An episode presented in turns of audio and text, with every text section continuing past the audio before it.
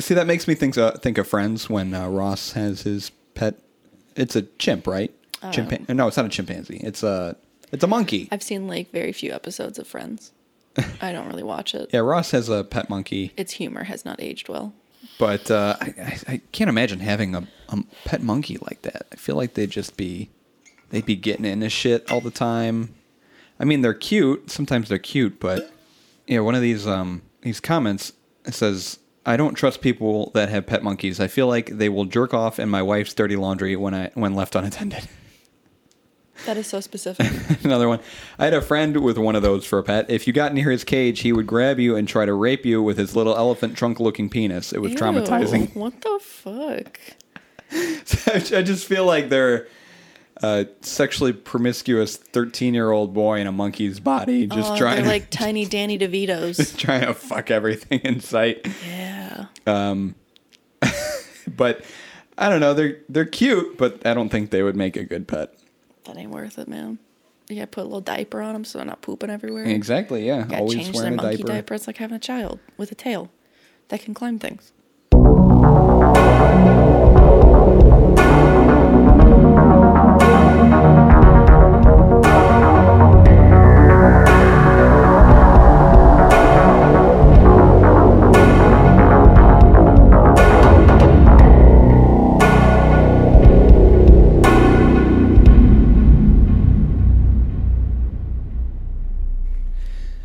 Welcome to the 39th episode of Beer and Fear. My name is Zach.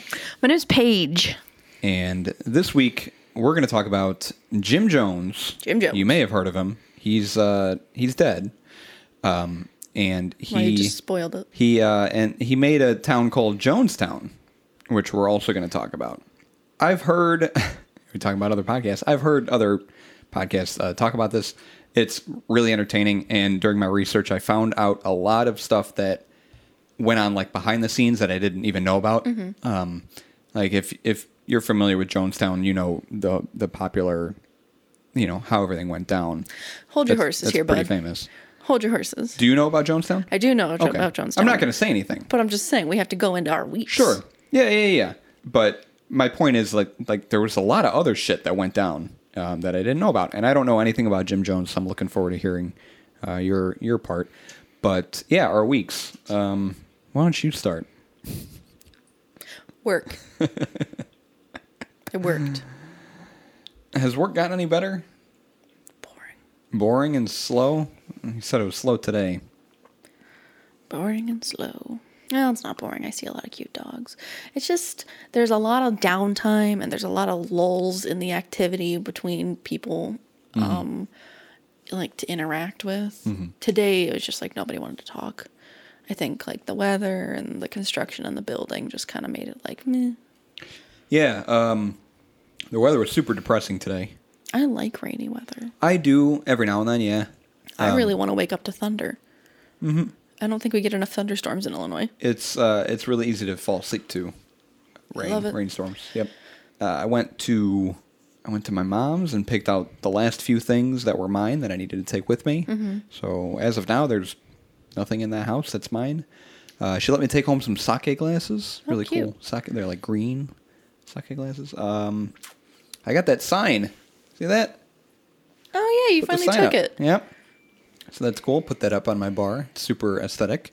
Drove to Chicago today. Yeah, you were going to say. To pick up the bonus beer. After this episode, we're going to record a bonus beer episode.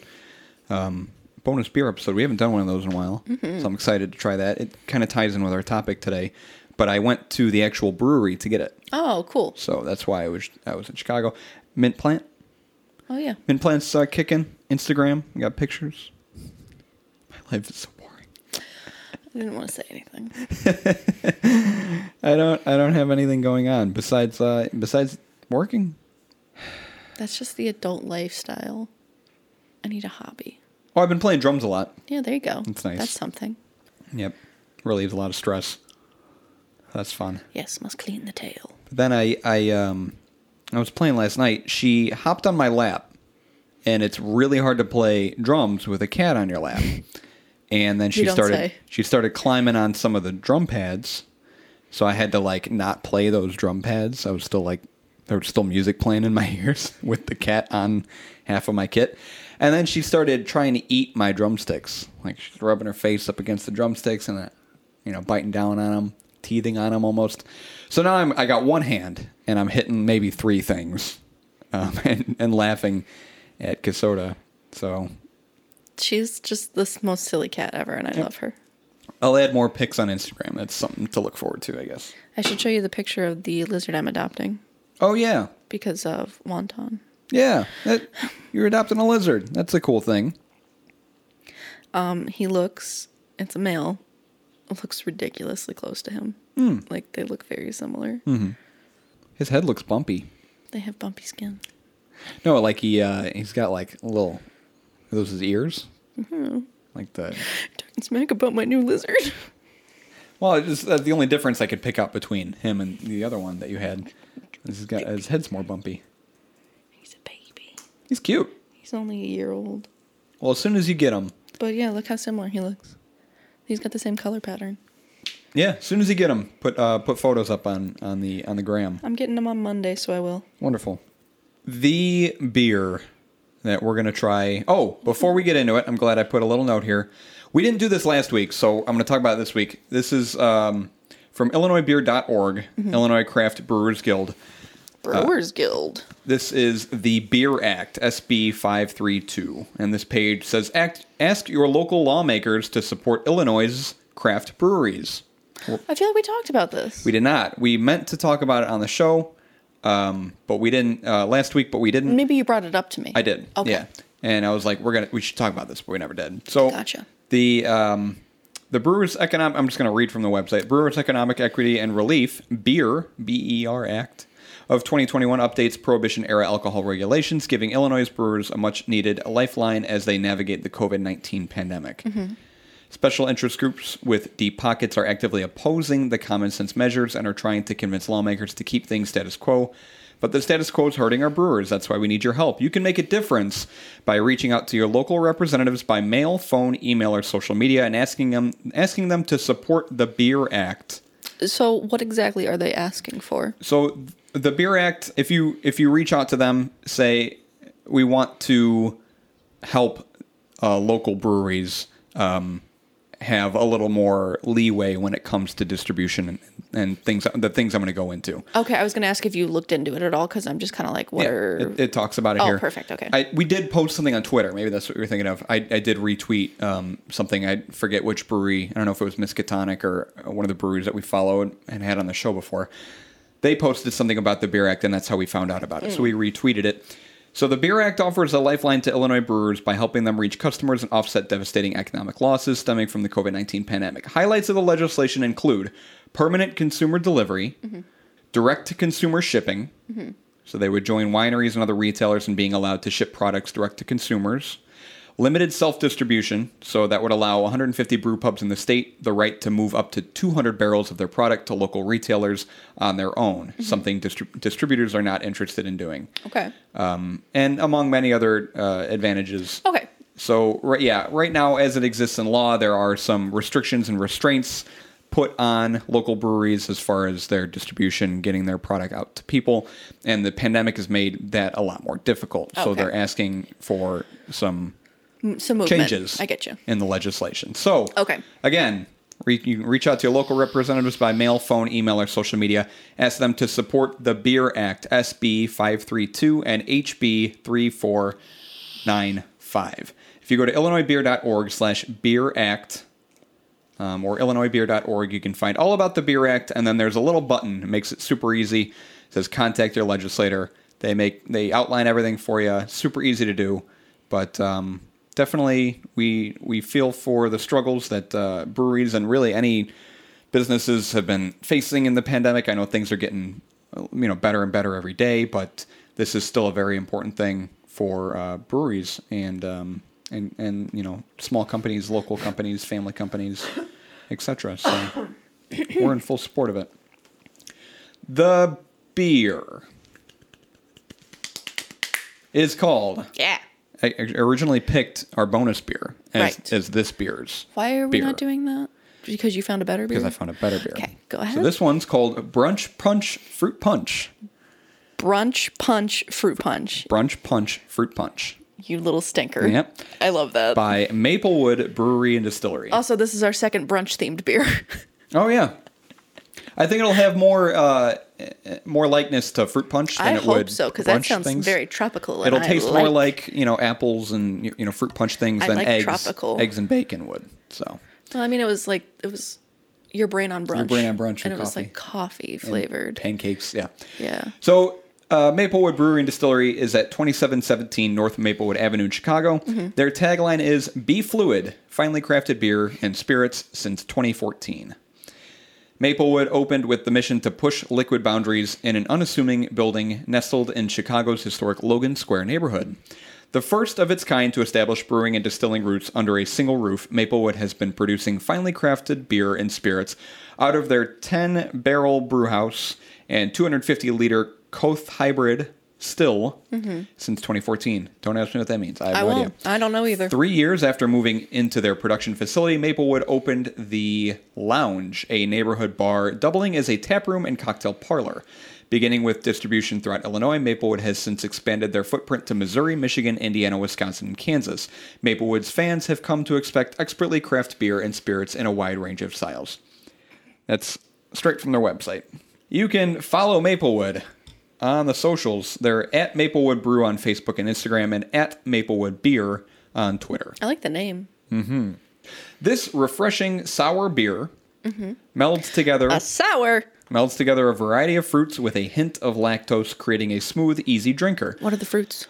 Well, I think we'll get into them. Okay. The fruit blend tends to change with the season, so expect fruit punch, brambleberry, or whatever else we might find growing in the orchard. There's an orchard? I guess. So I wanted to show you, too, the beer page on their website. Mm-hmm. They separate their brew. It's sectioned by year-round, seasonal, series, and limited. Okay. This one falls within the series section. So it's part of a series of brunch punch ales, others including brambleberry and tangerine pink guava. So there's brunch punch brambleberry, brunch punch tangerine pink guava. This one is fruit punch. And I like the way their beers look. Their cans here. They're all like this metallic sort of. They got to. I don't want to see the brunch punch and fruit punch and one, a gleam to them. I love the way that they stylize their website. I think the art's very nice. Modern. These metallic colors. It's cool. That one's got a pug on it. I'll talk about that one. That's called Fat Pug.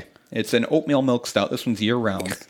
And it's funny, they have one of their series beers. That one's the year round one. They have a series beer called Morbidly Obese Pug. Wow.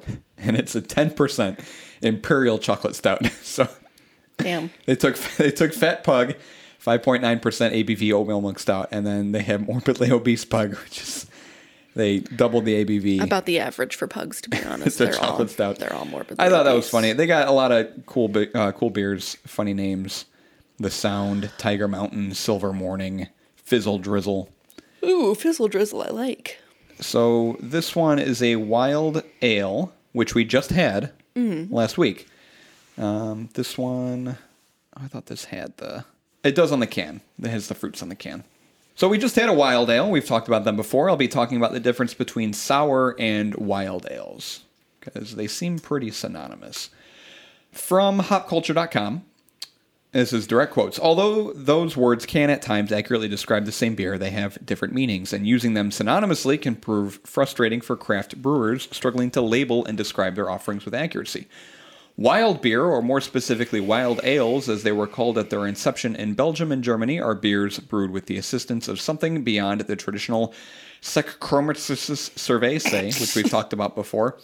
Better known as brewer's yeast. So they add more things beyond traditional brewer's yeast. That something can refer to wild yeast ambient in the environment, such as Brettanomyces, a yeast variety commonly found on fruit skins. It can also refer to bacteria that lend distinctive flavor to the brew, such as Pediococcus and Lactobacillus.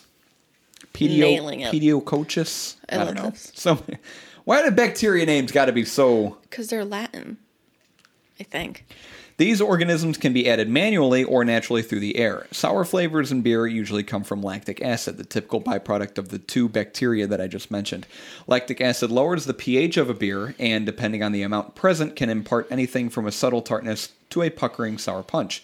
Many wild beers taste sour due to the presence of these bacteria and Brettanomyces, which can create or enhance sour flavors. However, while some brewers label certain beers as sours, others argue against using the word to denote style.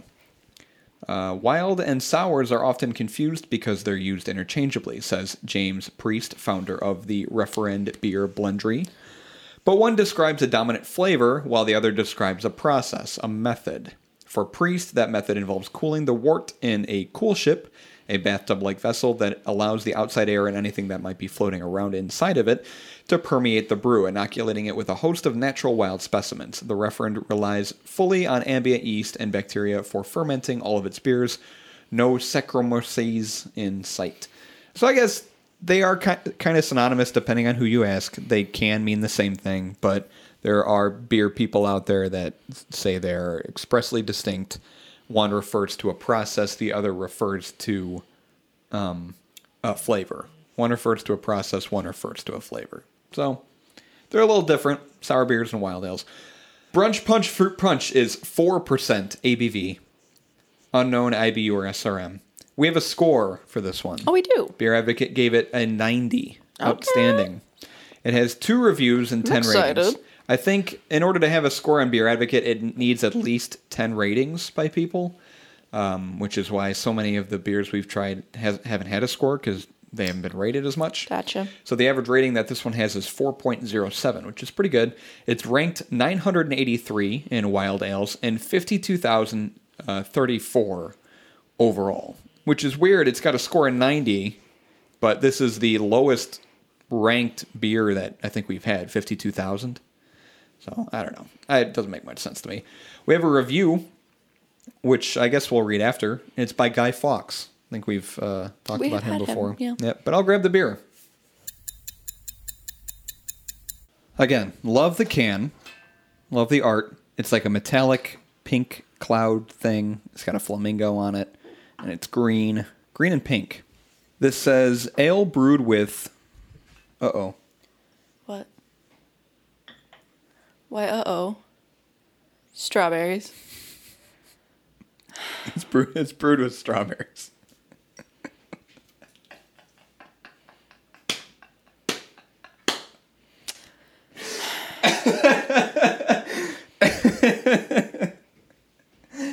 Okay, how allergic are you to strawberries? I can't have strawberries. Okay, what if they're in a drink? I can't have strawberries. Paige, you had a... Didn't you have when we were at... They were artificial. At your pool? Yes, and I got sick. Can you sip it? I'm not trying to kill you. Oh, no. I'm not trying to kill you, per se. I just want you to get a little rash. Get a little nauseous. Maybe pass out. No, I can probably drink it. I just won't like it. I can tell you right now. Don't. Yeah, it's fine. Don't drink a lot of it. It's fine. I'll just die. I mean, okay. Well, before you open that, it didn't say on the website what it was brewed with. It just said fruit punch. Now, on the can, when I bought it, I did notice, it says ale brewed with blah, blah, blah. But I didn't look at the specific things it was brewed with. It says strawberries, pineapples, cherries, passion fruit, tangerine, and lactose. I have high hopes.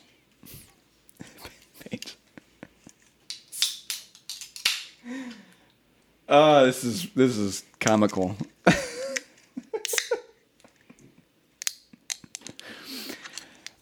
It's a good thing. It's a good thing that most beers don't have fruit in them. It smells very strawberry. It smells like fruit punch. Looks like strawberry, too. Wow, it's foamy. I'm trying to kill my best friend. You are trying to kill me. Also, look at that foam. Yeah. Well, this is the craziest color that we've ever had in a beer. Very pink. Before. It looks like grapefruit. It does. The color of grapefruit. Yeah. Oh, a little bit darker though. Yeah, and the foam is just as pink too. The foam really lingers. I fucked my pour up and I poured like just pure foam, but like it lingers. The smell is very present. Very bubbly. Very pleasant, I should say. I love it. It smells like fruit punch, like fermented fruit punch. Like a little bit of the, like we talked about last week, the booch sort of tartness, tanginess, vinegariness, but it also it's a very strong smell of fruit. It looks like a very dark pink lemonade. So like if it was raspberry lemonade. Right. It's just very dark. Even the foam is pink. Mm-hmm. It's a medley of fruits. Mm-hmm. I dig it. And I am concerned for your welfare. You should be. I did not do this maliciously. I'm sure. It seems like you're just trying to make it Zach's podcast. It seems like an interesting way to get rid of somebody, but okay. This week I picked a beer that you can't have. It's all mine. Fuck you. Yeah. I won't go into like anaphylactic shock or anything. Mm-hmm. It's not like a strong reaction like that. It's just like I could get a rash. I could get nauseous. I could get a fever. All right. I don't want to die. Remember my corpse. Ooh. Oh my goodness. No words. I have a few. Dirty dishwater. No. Dirty dishwater with soap. Mm-mm. That is what it tastes like to me. Nope. Disappointing. I disagree. This is disappointing. This might be my number one. Nope. Does not have enough flavor for me. I would take strawberries over that. You're out the gate. You're just you're shitting on this beer. I don't like strawberries, man. I hate them. You put them in anything, and I despise them. Like I gag. Strawberries are so good, though. It's disappointing. But I taste cherry. I do taste the cherry. Mm-hmm. I won't disagree with that. Like I feel like I could taste like majority of the fruits that are listed, but just the strawberry taste is just too much for me. Like I just bleh. Pineapples, passion fruit, tangerine, lactose. I am immediately blown away by this beer. I think the flavor is spot on. I don't think it's too much fruit. I'm just kind of meh. I think it's just enough fruit to where it doesn't taste exactly like last week's, where it's just like this holy fuck in your face, you know, kicking your ass. This is very smooth. It's very carbonated, but smooth and easy to drink, in my opinion. And all the flavors are just perfectly balanced together.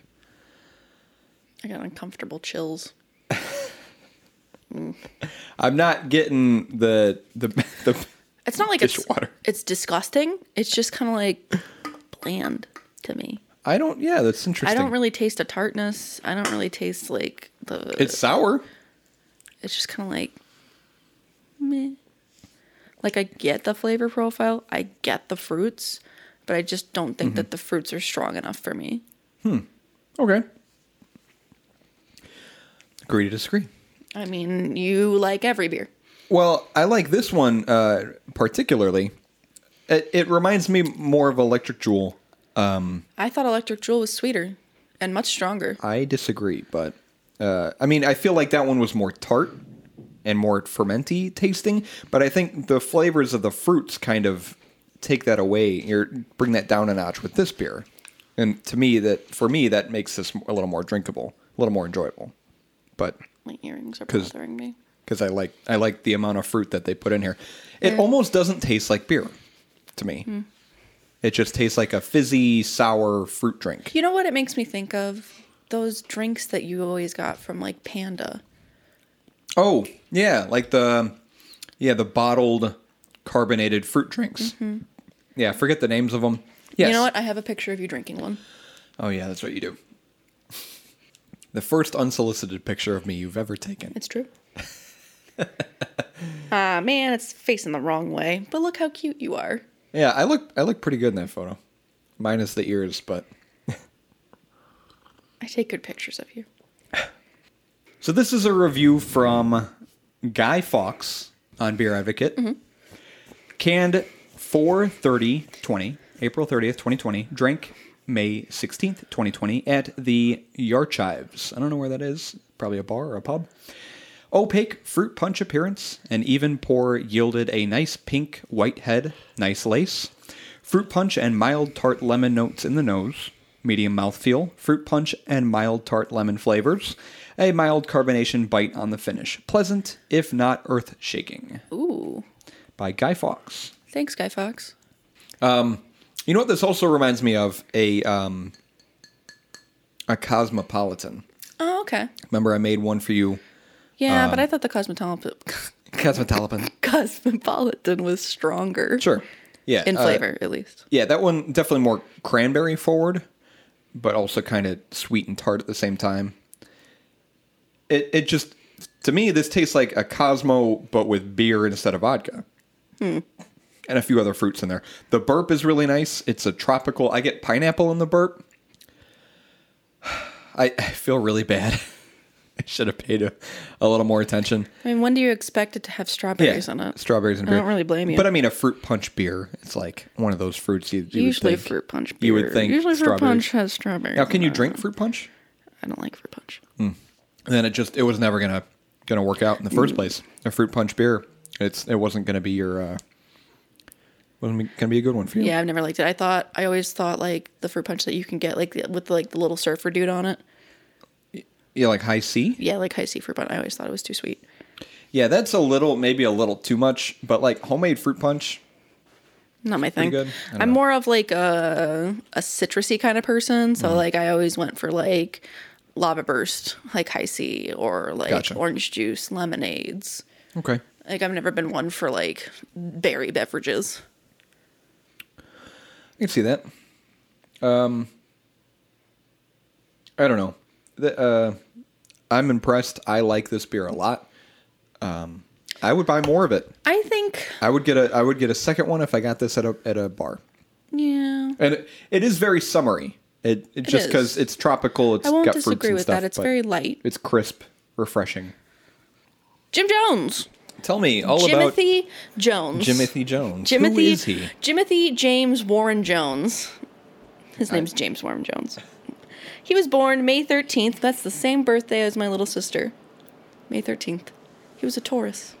Oh, wow. Jim Snow. Yeah, he was a Taurus. That explains a lot. No, explains a lot. 1931, in a rural area of Crete, Indiana, to James Thurman Jones, a World War I veteran, and Lynetta Putnam. Jones was of Irish and Welsh descent, and he later claimed partial Cherokee ancestry through his mother. But his maternal second cousin said this was untrue. In 1934, the economic difficulties during the Great Depression forced the family to move to the nearby town of Lynn, where Jones grew up in a shack without plumbing. Oh. Jones was a voracious reader who studied Joseph Stalin, Karl Marx, Mao Zedong, Mahatma Gandhi, and Adolf Hitler, which, again, come on. Who let this kid have these books? He also developed an intense interest in religion. One writer suggests this was primarily because he found it difficult to make friends, as most crazy people find it. Hmm. Childhood acquaintances recalled Jones as a really weird kid. That was in quotes. Quotes, a really weird kid, who was obsessed with religion and death, alleging that he frequently held funerals for small animals on his parents' property. Oh. And that he had stabbed a cat to death. Oh, my God. That's the sign of a serial killer. Okay, I wasn't ready for that. One childhood acquaintance noted that after German prisoners of war arrived in Lynn during World War II, one patted young Jones on the back of the head, to which he responded by giving the Nazi salute and shouting, "Heil Hitler." Okay. He's got some issues. Where are his parents? Not around. Jones and a childhood friend both claimed his father was associated with the Ku Klux Klan, which had become very popular in Depression-era Indiana. Jones recounted how he and his father argued on the issue of race and how he did not speak with his father for many, many years after he refused to allow one of Jones's black friends into his house. Jones' parents separated, and Jones relocated with his mother to Richmond, Indiana. Mm. In December 1948, he graduated from Richmond High School early with honors. Oh, okay. To support himself, Jones worked as an orderly at Richmond's Reed Hospital and was well regarded by the senior management. However, staff members later recalled Jones exhibiting disturbing behavior. One former co-worker of Jones, with whom he had been childhood friends, recalled an incident where Jones manhandled a patient in traction while dry shaving him. Oh. It's like a... Traction is like a set of mechanisms for straightening broken bones. Just explain that. Got it. Resulting in the patient's injury with a straight razor, and then gave a menacing look at the coworker. Hmm. It was at Reed Hospital where Jones met nurse Marceline Baldwin, whom he married in 1949. Aww. Jones and his wife relocated to Bloomington, Indiana, where he attended Indiana University. There he was impressed with a speech of Eleanor Roosevelt about the plight of African Americans. In 1951, the couple relocated to Indianapolis. Jones attended Indiana University for 2 years, and then took night classes at Butler University, earning a degree in secondary education in 1961, 10 years after enrolling. Okay. In 1951, 20-year-old Jones began attending gatherings of the Communist Party USA in Indianapolis. He became flustered with harassment during the McCarthy hearings, particularly regarding an event that he attended with his mother focusing on Paul Robeson, after which she was harassed by FBI agents in front of her coworkers for attending. Jones also became frustrated with the persecution of open and accused communists in the U.S., especially during the trials of Julius and Ethel Rosenberg. Jones said he asked himself, "How can I demonstrate my Marxism?" The thought was infiltrate the church. Of course. That's how everyone does it. How do I get Karl Marx into religion? Jones was surprised when a Methodist district superintendent helped him get a start in the church, even though he knew Jones to be a communist. In 1952, he became a student pastor at the Somerset Southside Methodist Church. Say that 5 times fast. But later claimed that he had left the church because its leaders forbade him from integrating blacks into congregation. Mm-hmm. It was that time. Around this time, Jones witnessed a faith healing service at a Seventh-day Baptist church. He observed that it attracted people and their money and concluded that he could accomplish his social goals with financial resources from such services. Jones organized a mammoth religious convention to take place June 11th to the 15th in 1956 in Indianapolis. Needing a well-known religious figure to draw crowds, he arranged to share the pulpit with Reverend William M. Branham, a healing evangelist and religious author who was highly revered as Oral Roberts. Never heard of him. American Christian televangelist. I was friggin' televangelist. And what can you do with them? Jones was able to begin his own church after the convention, which had various names until it became the People's Temple Christian Church Full Gospel, later shortened to the People's Temple. He was ordained as a minister in 1957 by the Independent Assemblies of God and in 1964 by the Disciples of Christ. Did I tell you I'm an ordained pastor? You did. Yeah, I remember that. That's cool. I can marry people if I want to. You can marry people. I have that power. You're married. Married right now. It's a stranger outside. Everyone listening, you're married. Married. Congratulations. Jones was known to regularly study Adolf Hitler and Father Divine. Yeah. He was an African-American spiritual leader, if anyone wanted to know. Yeah, I was actually... It's funny. I was just pulling him up on Wikipedia. Many considered him to be a cult leader. He studied them to learn how to manipulate members of the People's Temple. Divine told Jones personally to find an enemy and to make sure they know who the enemy is, as it will unify those in the group and make them subservient to him. In 1960, Indianapolis Mayor Charles Boswell appointed Jones director of the local Human Rights Commission. Jones ignored Boswell's advice to keep a low profile, however, finding new outlets for his views on local radio and television programs. The mayor and other commissioners asked him to curtail his public actions, but he resisted. Jones was widely cheered at a meeting of the NAACP and Urban League when he yelled for his audience to be more militant and then climaxed with, "Let my people go." Also, who says climaxed with? Like, really? During this time, Jones also helped to racially integrate churches, restaurants, the telephone company, the Indianapolis Police Department, a theater, an amusement park, and the Indiana University Health Methodist Hospital. Swastikas were painted on the homes of 2 African-American families, and Jones walked through the neighborhood comforting the local black community and counseling white families not to move. He also set up sting operations to catch restaurants refusing to serve African-American customers, and wrote to American Nazi Party leaders passing their responses to the media. Jones was accidentally placed in the black ward of a hospital after a collapse in 1961, but refused to be moved. He began to make the beds and empty the bedpans of black patients. Political pressures resulting from Jones' actions caused hospital officials to desegregate the wards. Jones received considerable criticism in Indiana for his integrationist views. Likewise, white-owned businesses and locals were critical of him. Mm-hmm. Among other incidents, a swastika was placed on the temple, a stick of dynamite was left in a temple coal pile, and a dead cat was thrown at Jones's house after a threatening phone call. What's with the cat murder? Jones and his wife adopted several non-white children, referring to the household as his rainbow family, and stating, "Integration is a more personal thing with me now. It's a question of my son's future." He also portrayed the temple as a rainbow family. In 1954, the Joneses adopted Agnes, who was part Native American. In 1959, they adopted three Korean American children named Lou, Stephanie, and Suzanne, the latter of whom was adopted at age 6, and encouraged temple members to adopt orphans from war-ravaged Korea. Jones was critical of U.S. opposition to North Korean leader Kim Il-sung, calling the Korean War a war of liberation, and stating that South Korea is a living example of all that socialism in the North has overcome. In June 1959, Jones and his wife had their only biological child, naming him Stephen Gandhi. In 1961, they became the first white couple in Indiana to adopt a black child, naming him Jim Jones Jr. They also adopted a white son, originally named Timothy Glenn Tupper, whose birth mother was a member of the temple. Well, they got like 7 kids now? 9. Jesus. Jones traveled with his family to, I don't really know how to pronounce it, Belo Horizonte, Brazil. Okay. Bello. It's an L sound, so Bello. With the idea of setting up a new temple location after preaching at the temple about the fears of nuclear war, and reading an article in the January 1962 issue of Esquire magazine, which listed the city as a safe harbor in the event of an atomic exchange. On his way to Brazil, Jones made his first trip to Guyana, which at the time was still a British colony. Jones' family rented a modest 3-bedroom house, and Jones studied the local economy and receptiveness of racial minorities to his message, although language remained a barrier.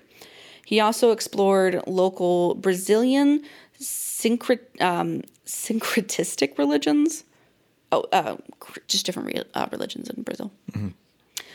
Careful not to portray himself as a communist in a foreign territory, he spoke of an apostolic communal lifestyle rather than of Castro or Marx.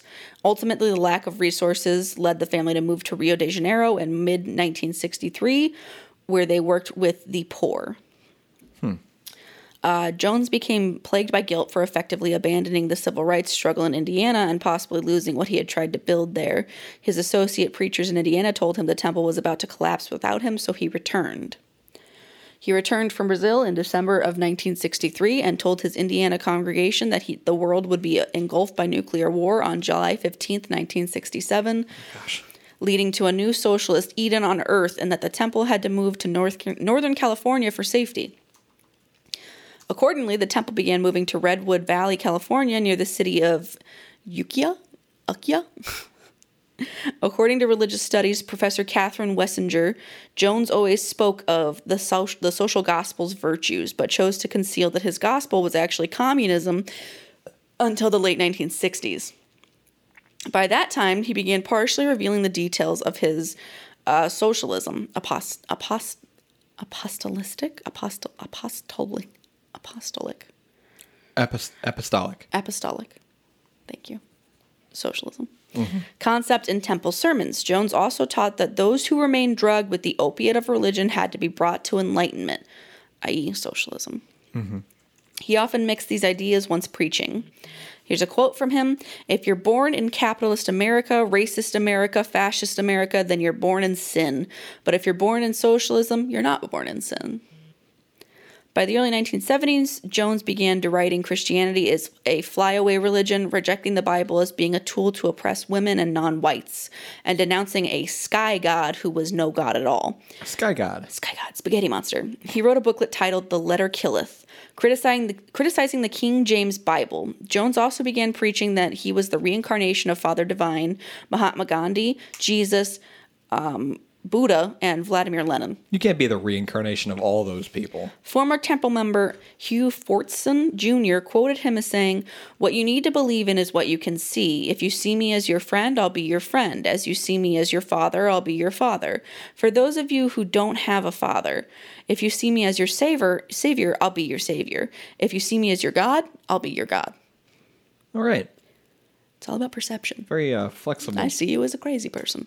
Yep. I'll be a crazy person. See me as a crazy person. I'll be a crazy person. In a 1976 phone conversation with Joe Marr, Jones alternately said he was an agnostic and an atheist. Mm-hmm. Marceline admitted in a 1977 New York Times interview that Jones was trying to promote Marxism in the U.S. by mobilizing people through religion, citing Mao Zedong as his inspiration. Jim used religion to try to get some people out of the opiate of religion. He had slammed the Bible on the table yelling, "I've got to destroy this paper idol," in one sermon. Within 5 years of moving to California, the temple experienced a period of exponential growth and opened branches in cities including San Fernando and San Francisco and Los Angeles. By the early 1970s, Jones began shifting his focus to major cities across California because of limited expansion opportunities. He eventually moved the temple's headquarters to San Francisco, which was a major center for radical protest movements. Jones and the temple soon became influential in city politics, culminating in the temple's instrumental role in George Moscone's election as mayor in 1975. Jones was able to gain contact with prominent politicians at the local and national level because he was given the position of chairman of the San Francisco Housing Authority Commission.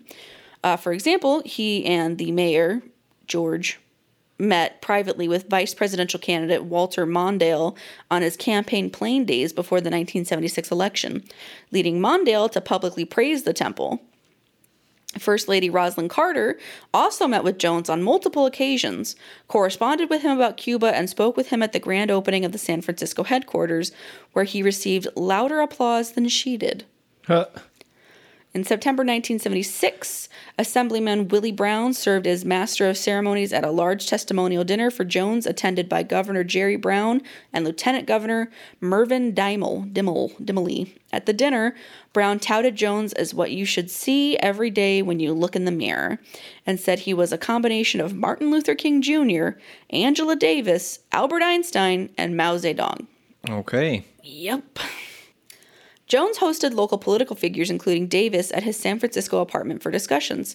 He spoke with publisher Carlton Goodlett of the Sun Reporter newspaper about his remorse over not being able to travel to socialist countries such as China and the Soviet Union, speculating that he could be chief dairyman of the USSR. Jones's criticism led to increased tensions with the Nation of Islam, so he spoke at a large rally in the Los Angeles Convention Center that was attended by many of his closest political acquaintances, hoping to close the rift between the two groups. Jones also forged alliances with key columnists and others at the San Francisco Chronicle and other press outlets.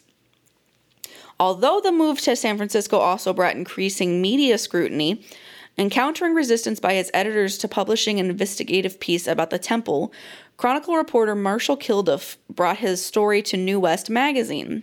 In the summer of 1977, Jones and several hundred followers abruptly decided to move the temple's communal settlement to, you said, what was it? Guyana. Officially called the People's Temple Agricultural Project, but informally known as Jonestown. Mm-hmm. You don't go into his personal life at all, do you? No. Okay. Not really. I'm just going to go into that really quickly and then I'll be done. While Jones banned extramarital sex among temple members, he engaged in sexual relations with both male and female temple members outside of his marriage to Marceline. Didn't know that. His first known affair began in 1968 with temple member Carolyn Lighton, who remained with him until the events at Jonestown. Jones was also engaged in a relationship with temple member Maria Katsaris, which began in 1974 and also lasted until the events at Jonestown. Jones had many other mistresses during the 1970s, both before the move to Jonestown and after. The book, The Road to Jonestown, by Jeff Gwynn, states, Jones had occasional sex with male followers, but never as often as he did with women. Gwynn states that Jones was most likely bisexual, but that his main physical and sexual attraction was towards women. Jones, however, claimed that he detested engaging in homosexual sexual activity and did so only for the male temple adherents' own good, purportedly to connect them symbolically with himself. Jones is on record as later telling his fathers he was the only true heterosexual. On December 13th, 1973, he was arrested and charged with lewd conduct for masturbating in the presence of an undercover LAPD vice officer in a movie theater restroom near Los Angeles. Wild. I thought you were going to say in a movie theater. It's like, that's some Pee Wee Herman shit. It wasn't a movie theater. You said a restroom. Oh, yeah. But, yeah. Pee Wee's in the seats just going at it. Oh, no. So, whoops. I didn't know that. That's fucked up. I only fucked these guys and probably girls just so they could be closer with me and my religion and what I... do you touch on his family at all? No. Afterwards? No. After the events? No. No. Okay. I don't want to do it, though. Because it's got information about the events. Do you want to do it after I do mine? No, that'd be weird. I don't like that. I just won't do the... Okay, I'll do it, but I won't do, like, a specific person. Okay. Okay. So his sons... Stephen, Jim Jr., and Tim Jones survived the events of November 18, 1978, because being members of the People's Temple's basketball team, they were playing an away game in Georgetown at the time of the incident. Stephen and Tim were both 19, and Jim Jones Jr. was 18. Yeah, I didn't know anything about his kids. I think it's Stephen. Spelled S-T. Yeah, it's just another spelling for Stephen. That's my uncle's name. Stephen.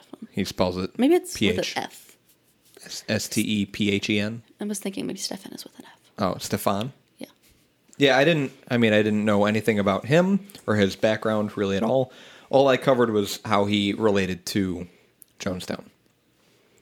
But there was some overlap, so I did cut a few things as you were talking for my section. There were? Yeah, a little bit. I apologize. No, which is good because I have a lot to cover. Do you go over the formation of Jonestown? Yes. Okay, cool. But you did mention July 15th, 1967, as Jones said that was going to be the day that the world ended. I looked it up. It was a Saturday, and that was Adam Savage's birthday. Adam Savage from MythBusters was born... on July 15th, 1967. Well, that's not the end of the world. So that's bringing a beautiful creature into the world. Right, exactly. It's a good thing that the world didn't end. He's amazing. So I'll get into Jonestown. Again, like I mentioned, I did cut some stuff, but there should still be a little bit of overlap here. But the majority of my section is brand new information. So the People's Temple Agricultural Project, better known by its informal name Jonestown, was a remote settlement in Guyana, established by the People's Temple, which is a San Francisco-based cult under the leadership of Jim Jones. Guyana, if you don't know, is a country on South America's North Atlantic coast. So if you imagine South America, the continent, and I'll show you a map in a second, it's one of the countries at the top east of South America. The People's Temple was originally formed in Indianapolis, Indiana in 1955. After Jones received considerable criticism in Indiana for his integrationist views, which there's a lot of, bad, weird shit about Jim Jones, but I guess that's a respectable thing, is that during this time, it was the mid-'50s, he was trying to bring people together and wasn't really paying attention to skin color, and a lot of people had problems with that. So he got a lot of criticism. It was the 50s and 60s, and it was in Indiana. The temple moved to Redwood Valley, California in 1965. Like you mentioned, they would eventually move their headquarters to San Francisco, like you also mentioned. In fall of 1973, after critical newspaper articles by Lester Kinsolving and the defection of 8 temple members, Jones and temple attorney Tim Stoen prepared an immediate action contingency plan for responding to a police or media crackdown. Fun fact, Lester Kinsolving He was an American political talk radio host. He's best known for being the first White House correspondent to ask questions about the HIV/AIDS epidemic during the Reagan administration. He continued to ask questions about the disease, even though the current press secretary and other correspondents made light of it. He first asked questions in 1982, and President Reagan would not acknowledge the epidemic until 1985, by which time more than 5,000 people had died from it. I included that because it seemed pretty relevant to the whole COVID thing. I thought that was pretty interesting, is that, you know, a lot of people were trying to say, hey, this is an issue. But our president was not really listening, and a lot of people died. So the same thing happened with HIV and AIDS. Lester Kinsolving wasn't having it. Jones's plan listed various options, including fleeing to Canada or a Caribbean missionary post. For its Caribbean missionary post, the temple quickly chose Guyana. Mm-hmm. In October 1973, the directors of the temple passed a resolution to establish an agricultural mission there. In 1974, after traveling to an area of northwestern Guyana with Guyanese officials, Jones and the temple negotiated a lease of over 3,800 acres of land in the jungle located 150 miles west of the Guyanese capital of Georgetown. This is my first photo. Oh, there's Jim Jones. I know what Jim Jones looks like. Thank you, though. There's the aviators. And there's the map. So, yeah. Guyana near the top, and then Georgetown was over there. Mm-hmm. That'll be on our website. As 500 members began the construction of Jonestown, the temple encouraged more to relocate to the settlement. Jones saw Jonestown as both a socialist paradise and sanctuary for media scrutiny. Jonestown was held up as a benevolent communist community, with Jones stating, "I believe we're the purest communists there are." I think that's what she said. Jones' wife, Marceline, described Jonestown as dedicated to live for socialism, total economic and racial and social equality. We are here living communally.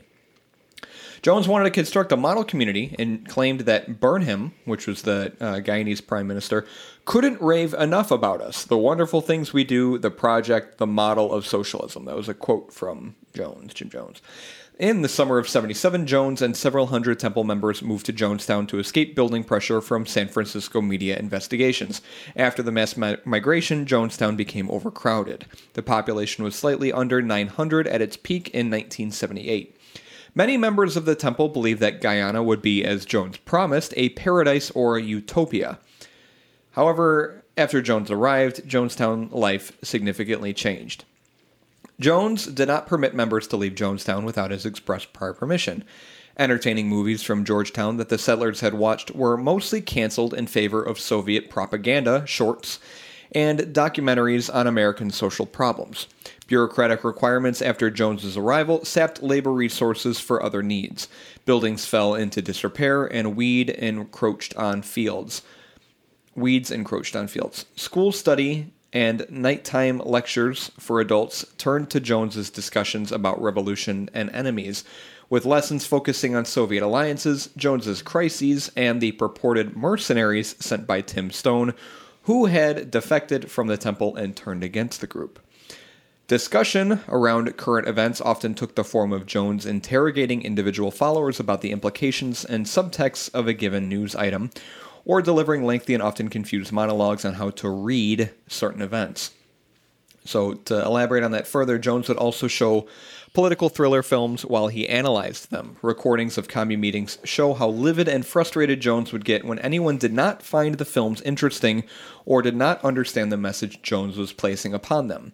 No kinds of recorded TV or film, no matter how innocuous or seemingly politically neutral, could be viewed without a temple staffer present to interpret the material for the viewers. So you weren't allowed to have your own opinions on things. Jim Jones says no. Would tell you how it is, how you're supposed to perceive this, and some temple staffers would also be doing the same thing. They would tell you how to interpret what you're watching. Jones's recorded readings of the news were part of the constant broadcasts over Jonestown's tower speakers, such that all members could hear them throughout the day and night. Jones's news readings usually portrayed the U.S. as a capitalist and imperialist villain, while casting socialist leaders such as Kim Il-sung, Robert Mugabe, and Joseph Stalin in a positive light. Mm-hmm. Because it stood on poor soil, Jonestown was not self-sufficient and had to import large quantities of commodities such as wheat. Temple members lived in small communal houses, some with walls woven from trule palm, So if you imagine like palm leaves, and 8 meals that reportedly consisted of nothing more on some days than rice, beans, greens, and occasionally meat, sauce, and eggs. I have some photos, not of meat, sauce, and eggs, but of some of the houses. Those are tiny. In Jonestown. And you said they're communal, too. Mm-hmm. And then there's an aerial... So that was the settlement. Where did Jones live? I don't know, probably in one of the bigger places. With his wife and many boyfriends and girlfriends. Medical problems such as severe diarrhea and high fevers struck half the community in February 1978. Although Jonestown contained no dedicated prison and had no form of capital punishment, various forms of punishment were used against members considered to have serious disciplinary problems. Methods included imprisonment in a 6x4x3-foot plywood box. Jesus. And forcing children to spend a night at the bottom of a well, sometimes upside down. This torture hole, along with beatings, became the subject of rumor among local Guyanese. For some members who attempted to escape, drugs such as thorazine, sodium pentothal, chloral hydrate, Demerol, and Valium were administered in an extended care unit. Wow. Yep, they were getting extended care. Yeah, that's very extended. Very invasive, too. Very care. Armed guards patrolled the area day and night to enforce Jonestown's rules.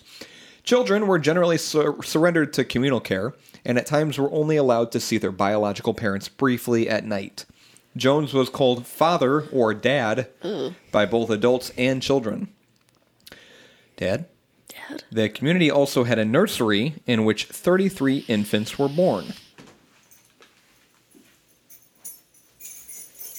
He's going to go grab an infant. Infants? Yep. African Americans made up approximately 70% of Jonestown's population. 45% of Jonestown residents were black women. Oh, wow. Interesting. I have a chart. So this chart shows 999 people, 691 of them were black, 246 were white, 39 mixed, 23 other. Interesting. And then the separation between male and female. So, yeah, 460 of them were black females, so that's a good chunk. It's about half. Jones made frequent addresses to temple members regarding Jonestown's safety, including statements that the CIA and other intelligence agencies were conspiring with capitalist pigs to destroy the settlement and harm its inhabitants. After work, when fake emergencies arose, the temple sometimes conducted what Jones referred to as white nights. During such events, Jones would sometimes give the Jonestown members 4 options: attempt to flee to the Soviet Union, commit revolutionary suicide, stay in Jonestown and fight the purported attackers, or flee into the jungle. So you'd make up these emergencies saying Jonestown is under attack. Sometimes gave people these 4 options. On at least 2 occasions during white nights, after a revolutionary suicide vote was reached, a simulated mass suicide was rehearsed. Temple defector Deborah Layton described the event in an affidavit. It's a quote. Mm-hmm. Everyone, including the children, was told to line up. As we passed through the line, we were given a small glass of red liquid to drink. We were told that the liquid contained poison and that we would die within 45 minutes. We all did as we were told. When the time came when we should have dropped dead, Reverend Jones explained that the poison was not real and that we had just been through a loyalty test. He warned us that the time was not far off when it would become necessary for us to die by our own hands. Oof. I just got chills. That's dark. Yep. Jesus. Meanwhile, in late 1977 and early 1978, Tim and Grace Stoen, remember Tim was the one who defected, participated in meetings with other relatives of Jonestown residents. Together, they called themselves the Concerned Relatives. Tim Stoen engaged in letter-writing campaigns to the U.S. Secretary of State and the Guyanese government and traveled to Washington, D.C. to attempt to begin an investigation. Meanwhile, Jones responded to this growing case against him and the town by hiring legal aides Mark Lane and Donald Freed, both of whom were Kennedy assassination conspiracy theorists. Oh, dear Lord. To help turn this into a grand conspiracy fueled by U.S. intelligence agencies against the temple. So he was trying to make it look like the CIA was against him, you know. Jones's health significantly declined in Jonestown. In 1978, Jones was informed of a possible lung infection, upon which he announced to his followers that he in fact had lung cancer, a ploy to foster sympathy and strengthen support within the community. Jones was said to be abusing injectable Valium, Quaaludes, stimulants, and barbiturates. Jones often mentioned chronic insomnia. He would often say he went 3 or 4 days without any rest. Leo Ryan, his name's important. He represented California's 11th Congressional District, announced he would visit Jonestown. So he's a congressman. Okay. Ryan was friends with the father of Bob Houston, a Temple member in California whose mutilated body was found near train tracks on October 5, 1976, 3 days after a taped telephone conversation with Houston's ex-wife in which leaving the Temple was discussed. So he had a conversation with his ex talking about leaving the Temple. 3 days later, his mutilated body was found near train tracks. Damn. And this is what sparked Leo Ryan's interest. Over the following months, Ryan's interest was further aroused by the allegations put forth by Stoen, Layton, and the Concerned Relatives. On November 14th, he flew to Jonestown along with a delegation. He flew with, 10 or 11 people. Mm-hmm. There are a bunch of different names. They said who all these people were, but I thought it would get too confusing if I listed all of them. So he traveled there with a big group. When they arrived in Guyana, Mark Lane and another member initially refused to allow them access to Jonestown. Only Ryan and 3 others were initially accepted into Jonestown, while the rest of Ryan's group was allowed in after sunset. That night, they attended a musical reception in the settlement's main pavilion. While the party was received warmly, Jones said he felt like a dying man and ranted about government conspiracies and martyrdom as he decried attacks by the press and his enemies. It was later reported and verified by audio tapes recovered by investigators that Jones had run rehearsals on how to convince Ryan's delegation that everyone was happy and in good spirits. What would be a rehearsal for that? I don't know.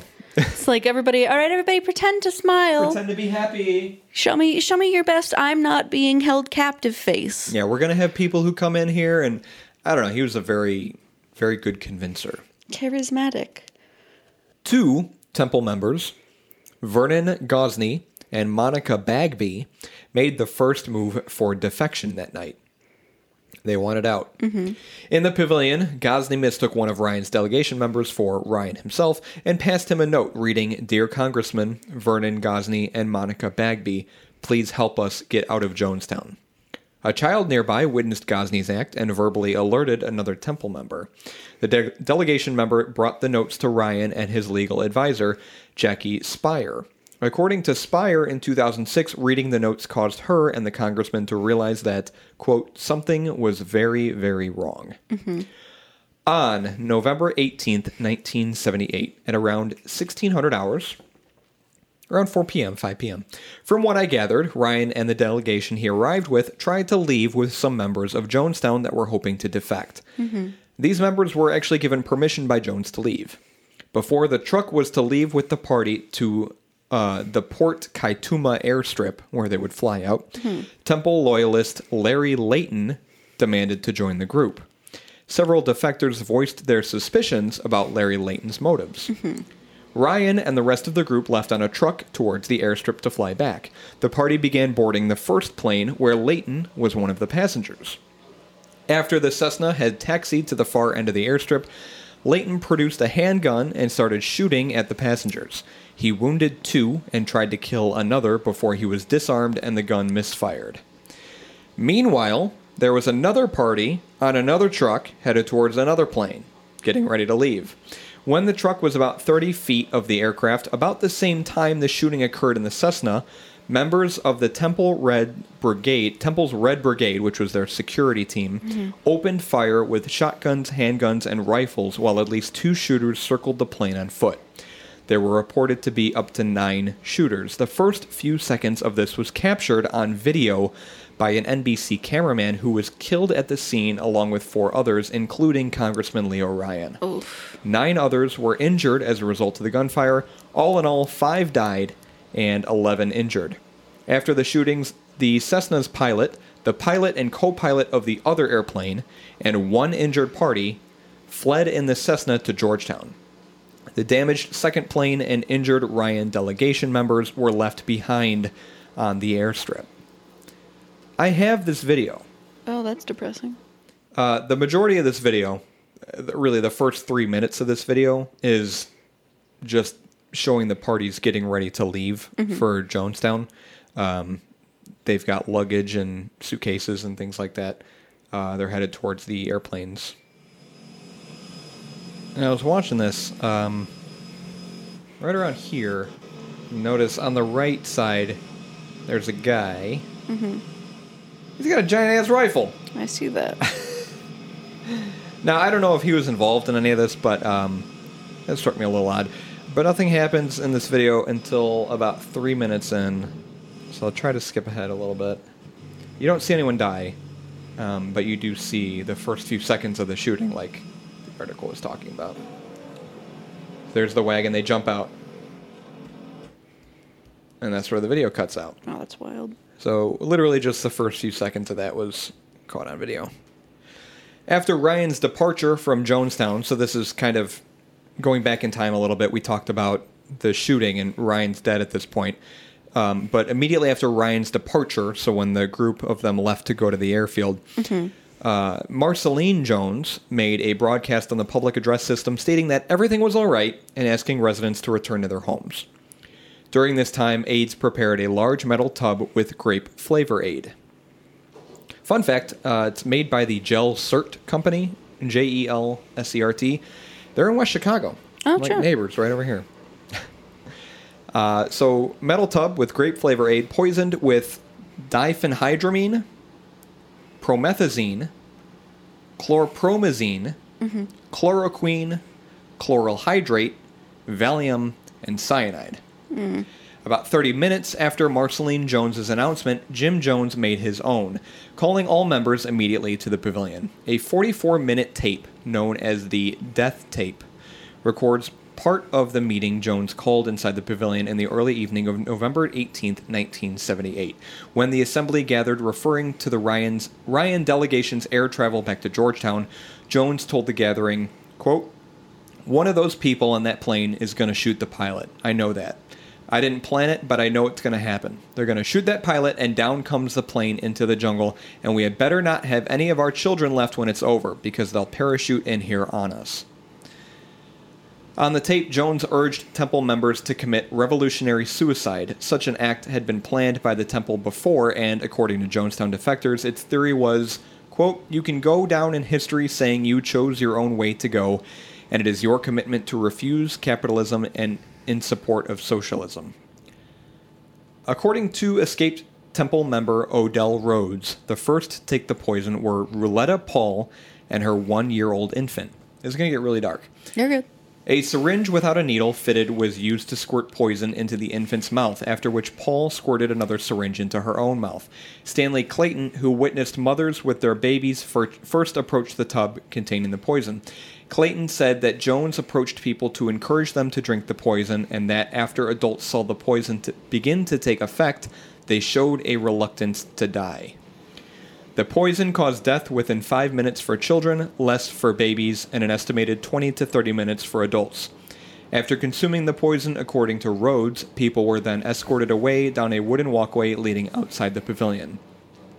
It is not clear if some initially thought the exercise was another White Night rehearsal.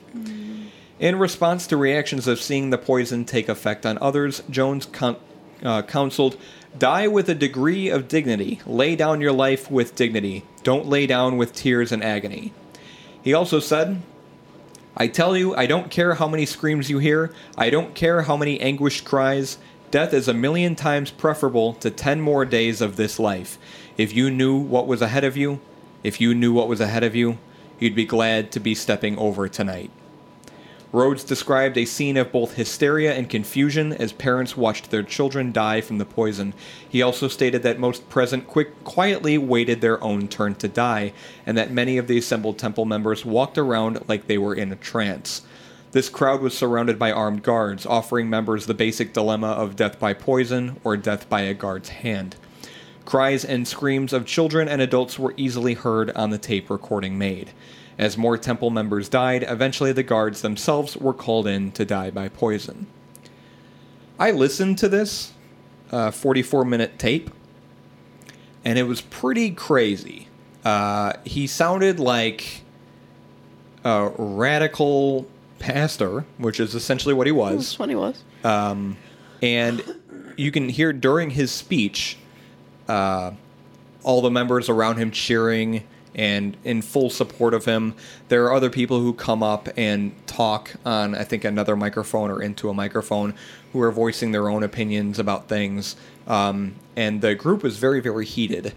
But as the tape got into like the 20, 30 minute range, all of what I read is true. It was pretty crazy to listen to. Things quieted down after a while. And it was very eerie to know that you're listening to about 900 people's last minutes. I think the hardest thing was the children, because you can hear cries in the background. And then the whole time Jones is just trying to console people. It's like, this is okay. This is what you should be doing. It was just very depressing. You can listen to the whole thing. We'll put a link on the website. If you care to listen to it, it is interesting to listen to. It's also available on Wikipedia, the whole 44-minute recording. Jones was found dead lying next to his chair in the pavilion between two other bodies, his head cushioned by a pillow. His death was caused by a gunshot wound to his left temple that Guyanese chief medical examiner Leslie Mutu stated was consistent with being self-inflicted. So he didn't even fucking drink his own shit. He took the easy way out and shot himself in the head. Mm-hmm. In total, 909 individuals died in Jonestown, all but two from apparent poisoning. 5 more died at the airstrip shooting, and 4 other temple members committed murder-suicide in Georgetown at Jones's command, totaling 918 deaths. Terms used to describe the deaths in Jonestown and Georgetown evolved over time. Many contemporary media accounts after the events called the deaths a mass suicide. In contrast, most sources today refer to the deaths with terms such as mass murder-suicide, a massacre, or simply mass murder. The events at Jonestown constituted the greatest single loss of American civilian life in a deliberate act until the incidents of September 11th, 2001. And there's still a lot of information regarding the aftermath, including survivors' accounts and eyewitnesses, medical examinations, notes from deceased residents, and others that I did not include. There's a lot of information on Jonestown. There's a lot that came out after the whole incident. It's extremely interesting, but I didn't want to make this section into a whole hour thing. So if you're interested, you can read up on that. There's many survivor accounts, eyewitnesses, notes that residents left. It's pretty crazy. But that's my section. That was wild and very upsetting. Yeah. I mean, I knew we would be, with this podcast, covering some dark shit. But this might be one of the darkest that we've done so far. I mean, I'm prepared to cover other stuff in the future, and it's not all going to be happy. We talked about starvation a couple episodes ago, so it's pretty wild that a single man was able to convince all these people to do what they did. That's not uncommon. No. That's why I'm atheist. And I don't go to church. Well, I mean... Not religious. I'm not comparing today's churches and religion to this, but... What I'm saying is, the people that he was inspired by, Adolf Hitler, Mao Zedong, Karl Marx, all known for being good speakers. Yeah. He surrounded his life was revolved around all this stuff as he was growing up. So it's no surprise that he himself became a good manipulator. Yep, 100%. I'd say good at manipulation. It's fucking crazy. You could see photos of this too if you want to look it up. Photos of Jonestown. Yeah. A lot of it is aerial stuff, so you don't get to see up close and personal, which is good. Yeah, I've seen a few of the pictures. But it's just colorful because it's people's clothing. Yep. And it's insane. There was a photo I saw of the table that had cups half full of the flavor aid that was used with syringes all over the table. It's chilling. and very upsetting and depressing and unfortunate. But does Jonestown still stand? Or is it demolished? I believe there's. I'm not 100% sure on this. I was trying to look on Google Maps, and there's no high definition satellite view of anything. I don't know if there's like a memorial that's constructed there. I know there is there's a map marker. Mm-hmm. If you go on Google Maps and look at the coordinates of where it was, there's a marker that was placed there that says, people's whatever, Jonestown. But I don't know the status of the land. I don't know if it's been converted into a memorial or what. I would assume you could still go visit it, much like Auschwitz. Yeah, there's a section of it on the Wikipedia of where it's at now. Okay. Yeah, see, a lot of the aftermath stuff I didn't go into. So feel free, if you're listening, check it out yourself. But I just wanted to go over the main events. And then, again, like I said at the top, a lot of stuff that I had no idea happened before that. So, and a lot of stuff about Jim Jones that I didn't know either. So yeah. Very cool. What did you think of the beer? What? I put it number one. Oh, you did? I did. Oh, wow. Yep. It's, I like it better than the Key Lime Sour, which was my number two. I think it's very interesting. It's not, when I think of beer, I don't think of this, but sour beer is cool. We had the conversation with Jack last week, how he really likes sour beer. He's been trying a lot of new ones.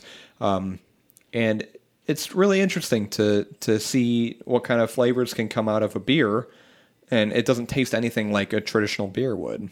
A lot of people out there say they don't like beer, they don't drink beer. That maybe they like sour beers because they just taste so radically different. So I liked this because the fruit flavors were very upfront, and actually, like I said, didn't even taste like beer. Just tasted like fruit, fermenty fruit, almost like a Cosmo with beer. So I'm sorry it has strawberries in it. I couldn't really drink it because of the strawberries. I'm allergic, and I just don't like strawberries. I find the taste unpleasant. You go, so many years in life being told not to eat something, you develop a dislike for it. Yep. The smell, everything like that. Mm-hmm. From the sips that I took, I was not blown away. It was very bland to me. While I did get the hints of flavor for the different fruits, it was just not enough for me to be like, okay, sure, this is good. Yep. I think we've disagreed the most about this beer than any other beer we've had on the show. I think so. Which is interesting. And now I feel itchy. Shut up. Well, we got one more beer to try. Better not have strawberries in it. It doesn't. It'll fuck you up. It's. I think you might like it. Okay. PeerandFruitcast@gmail.com. Mm-hmm. You can send us emails if you want to. We're available on every popular podcast platform: Spotify, Apple Podcasts, Google Podcasts, anywhere you can find podcasts. Just search up Beer and Fear, even on Google. Look up Beer and Fear podcast on Google. We're rising up the ranks. We're one of the top searches now on Google if you want to look up our podcast there. And you can stay up to date with our episodes that get released every Wednesday at noon Central Time by following us, liking us on Facebook, Twitter, Instagram, and Reddit. We post our episode updates as well as other pictures and plants, etc. But that's about it. That's episode 39. We got episode number 40 coming at you next week, and a recording a bonus episode right now. So look forward to that as well. Have a good night. You've been ending them all in a whisper. Have a good day.